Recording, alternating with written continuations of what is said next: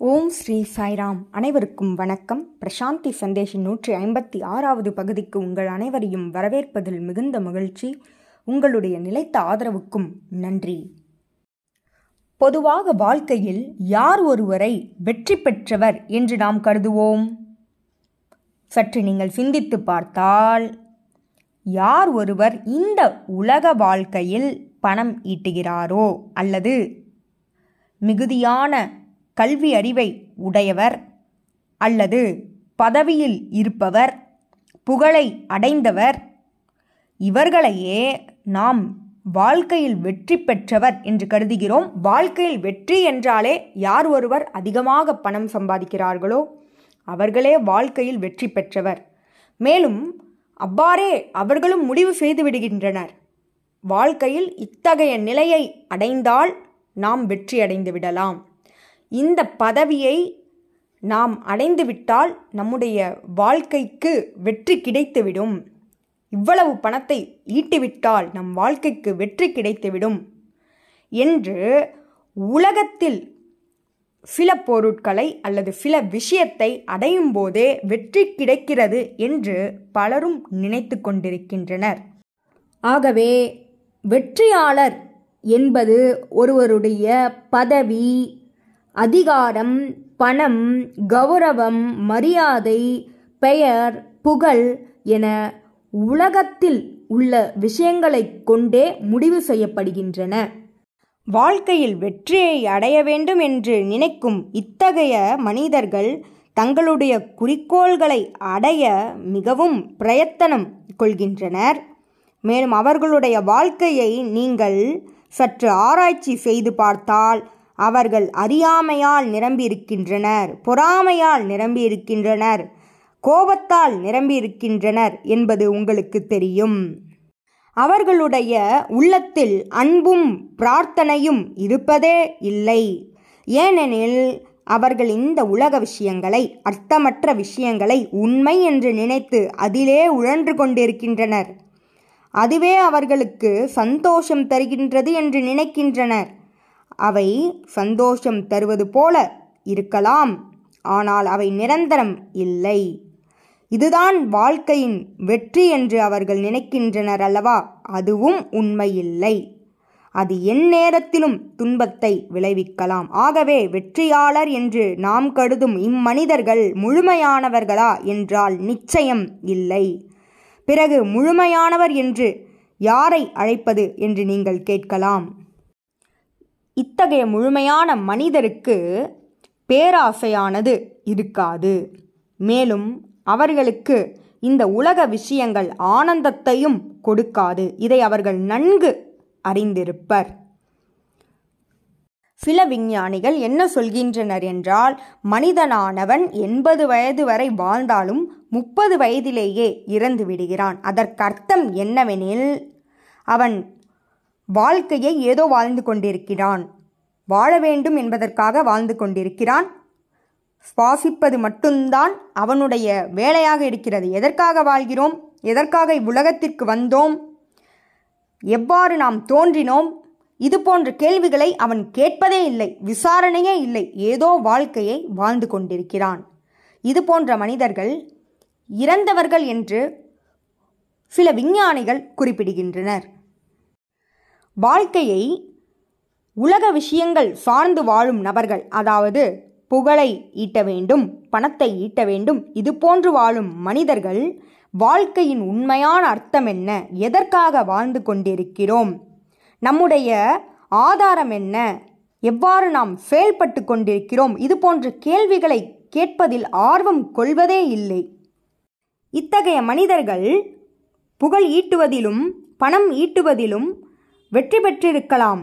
அவர்கள் கல்வி அறிவினை பெற்றவர்களாக கூட இருக்கலாம்.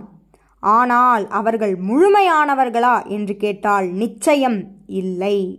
யார் ஒருவர் தன்னை அறிவதை நிறுத்திவிடுகிறாரோ பிறகு உலகத்தின் பின் செல்கிறாரோ அவர்கள் ஏதோ வாழ்க்கையை வாழ்ந்து கொண்டிருக்கிறார்கள் என்றுதான் அர்த்தம். அவர்களுடைய கண்களில் எந்தவிதமான மகிழ்ச்சியும் இருப்பதில்லை. ஆனால் முழுமையான மனிதனுக்கு இவ்வுலகத்தில் தோன்றும் ஒவ்வொன்றும் மர்மமானதாக இருக்கும். தெய்வீகத்தின் மர்மமானதாக அவனுக்கு தோன்றும். மேலும் இந்த உலகமே தெய்வத்துவமாக அவனுக்கு காட்சியளிக்கும். அவனிடம் பணம் இருப்பதில்லை அவனிடம் புகழ் இருப்பதில்லை. ஆனால் அவன் எப்பொழுதும் ஆனந்தத்தில் திளைத்திருப்பான். ஏனெனில் அவன் தன்னை அறிவதில் ஈடுபட்டிருக்கிறான். அதனால் அவனுடைய வாழ்வானது மகிழ்ச்சிகரமானதாக ஆனந்தகரமானதாக இருக்கிறது. அப்படிப்பட்ட முழுமையான மனிதனுக்கு இறப்பே கிடையாது. வெற்றியாளனுக்கு இறப்பு இருக்கிறது. ஏனெனில் அவன் உடலளவில்தான் வாழ்ந்து கொண்டிருக்கிறான். முழுமையான மனிதனுக்கு இறப்பில்லை. ஏனெனில் இந்த முழுமையான மனிதன் எப்பொழுதும் இளமையாக இருக்கிறான் மேலும் இறப்பு என்பது அவனுக்கு ஒரு சிறையிலிருந்து கிடைக்கும் விடுதலை போன்றதாகும். மரணம் என்பது அவனுக்கு அவன் உண்மையான வீட்டிற்கு திரும்புவது போன்றதாகும். அவன் இந்த உலகத்தில் எல்லையற்றவன் என்பதை உணர்வதால் எப்பொழுதும் மகிழ்ச்சியாக இருக்கிறான். மரணத்தைக் கண்டும் அவன் அஞ்சுவதில்லை. ஏனெனில் அவன் தன்னை அறிவதன் மூலமாக அவன் உடலற்றவன் உருவமற்றவன் மேலும் எல்லையற்றவன் என்பதனை அறிந்து விடுவான். ஆகவே ஒருவனுடைய பயணமானது இதை நோக்கி செல்ல வேண்டும். வாழ்க்கையில் வெற்றி என்பது புகழையோ பெயரையோ பணத்தையோ பெறுவதல்ல. உண்மையில் ஒருவன் தன்னை அறிய வேண்டும். அவனே முழுமை அடைகிறான். அப்படி அல்லாமல் பெரும் பணமும் புகழும் இவற்றின் பின்பு செல்லும் மனிதன் நடமாடும் பிணமாவான். ஏனெனில் அவனுடைய உள்ளத்தில் அன்பு இருக்கப் போவதில்லை கருணை இருக்கப் போவதில்லை. அவன் தன்னை அறியவே மாட்டான் அறியாமையில் மூழ்கியிருப்பான்.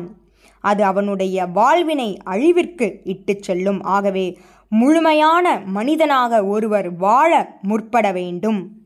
தொழிற்சாலையில் பல பொருட்களை உற்பத்தி செய்யும் மனிதன் தொழில்நுட்பவாதியாக இருக்கலாம். ஆனால் தன்னை அறியும் மனிதனே உண்மையில் பேரறிவாளனாவான்.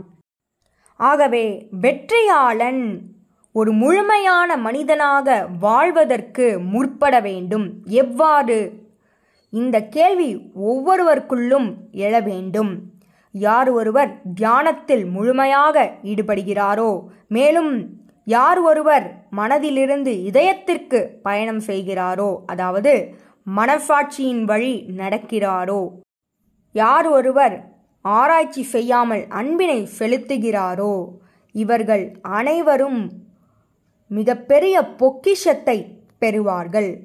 இப்படிப்பட்ட மனிதர்களே விழிப்புடையவர்கள் ஞானத்தை அடைந்தவர்கள் இறைவனை உணர்ந்தவர்கள் இவர்கள் எப்பொழுதும் மகிழ்ச்சியிலே இருப்பார்கள். மேலும் அந்த ஆனந்தத்தை மற்றவர்களோடும் பகிர்ந்து கொள்வார்கள். இவர்களே முழுமையான மனிதர்களாவர். ஆகவே தியானத்தின் மூலம் நாம் செய்ய வேண்டியது என்னவெனில் மனதினை இல்லாது ஆக்கி இறைவனை நோக்கி பயணிக்க வேண்டும். அவ்வாறு பயணிக்கும் பொழுது அன்பு மட்டுமே நம்மிடையே நிறைந்திருக்கும். எந்த விதமான ஆராய்ச்சியும் நம்முள் இருக்காது. அப்படிப்பட்ட அந்த அன்பானது நம்முடைய இதயத்தில் நிறையும் போது இறைவனின் அருளினை ஒருவர் பெறலாம். இறைவன் நம்முள் இருக்கிறார் என்பதனை உணரலாம். ஞானத்தை அடையலாம். இப்படிப்பட்ட முழுமையான மனிதன் புதியவனாக பிறக்கிறான்.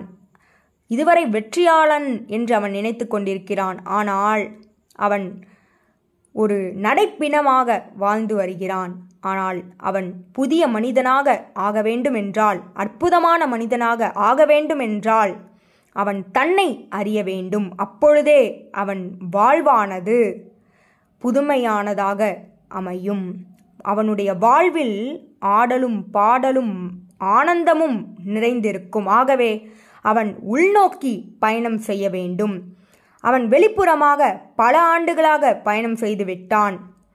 ஆனால் அவன் இன்னமும் வெற்றியை தேடிக்கொண்டே இருக்கிறான். ஏனெனில் அது உண்மையான வெற்றி இல்லை. இதுவே அறியாமை அதுவே வெற்றி என்று நினைத்து கொண்டிருக்கிறான் அல்லவா? அதுவே அறியாமையாகும். வெளிநோக்கி அவன் பயணம் செய்ததை நிறுத்த வேண்டும். தன்னுடைய ஆதாரம் யார்? தான் எங்கிருந்து வந்தோம்? தான் என்ன செய்து கொண்டிருக்கிறோம்? இறைவனை எவ்வாறு உணர்வது? தன்னுடைய மனமானது ஏன் இவ்வாறு இருக்கிறது? இது போன்ற கேள்விகளை ஒருவன் கேட்க வேண்டும் உள்நோக்கி பயணிக்க வேண்டும். உள்நோக்கி பயணிக்க தொடங்கும் ஒருவன் நிச்சயம் முழுமையான மனிதனாக ஆகிவிடலாம். ஆகவே வாழ்க்கையில் வெற்றியாளன் ஒரு முழுமையான மனிதனாக இருக்க இயலாது ஆனால் முழுமையான மனிதனாக ஆகலாம். அவன் அறியாமையில் இருக்கிறான் என்பதனை அறிந்துவிட்டால் அவன் நிச்சயம் இந்நிலையினை மாற்றிவிடலாம். அவன் உள்நோக்கி பயணிக்க வேண்டும். அப்பொழுதே அவன் முழுமையான மனிதனாக மாறுவான். அந்த முழுமையான மனிதனாக அவன் மாறிவிட்டால் இந்த வாழ்வே இன்பகரமானதாக ஆனந்தகரமானதாக அவனுக்கு இருக்கும். இதனை எவ்வாறு செய்ய வேண்டும்? ஒருவன் வெளிநோக்கி பயணிப்பதை நிறுத்தி உள்நோக்கி பயணம் செய்ய வேண்டும் தியானம் மூலமாக. நன்றி. இதுபோல பல செய்திகளோடு உங்களை அடுத்த வாரம் சந்திக்கிறேன். ஜெய் சாய்ராம்.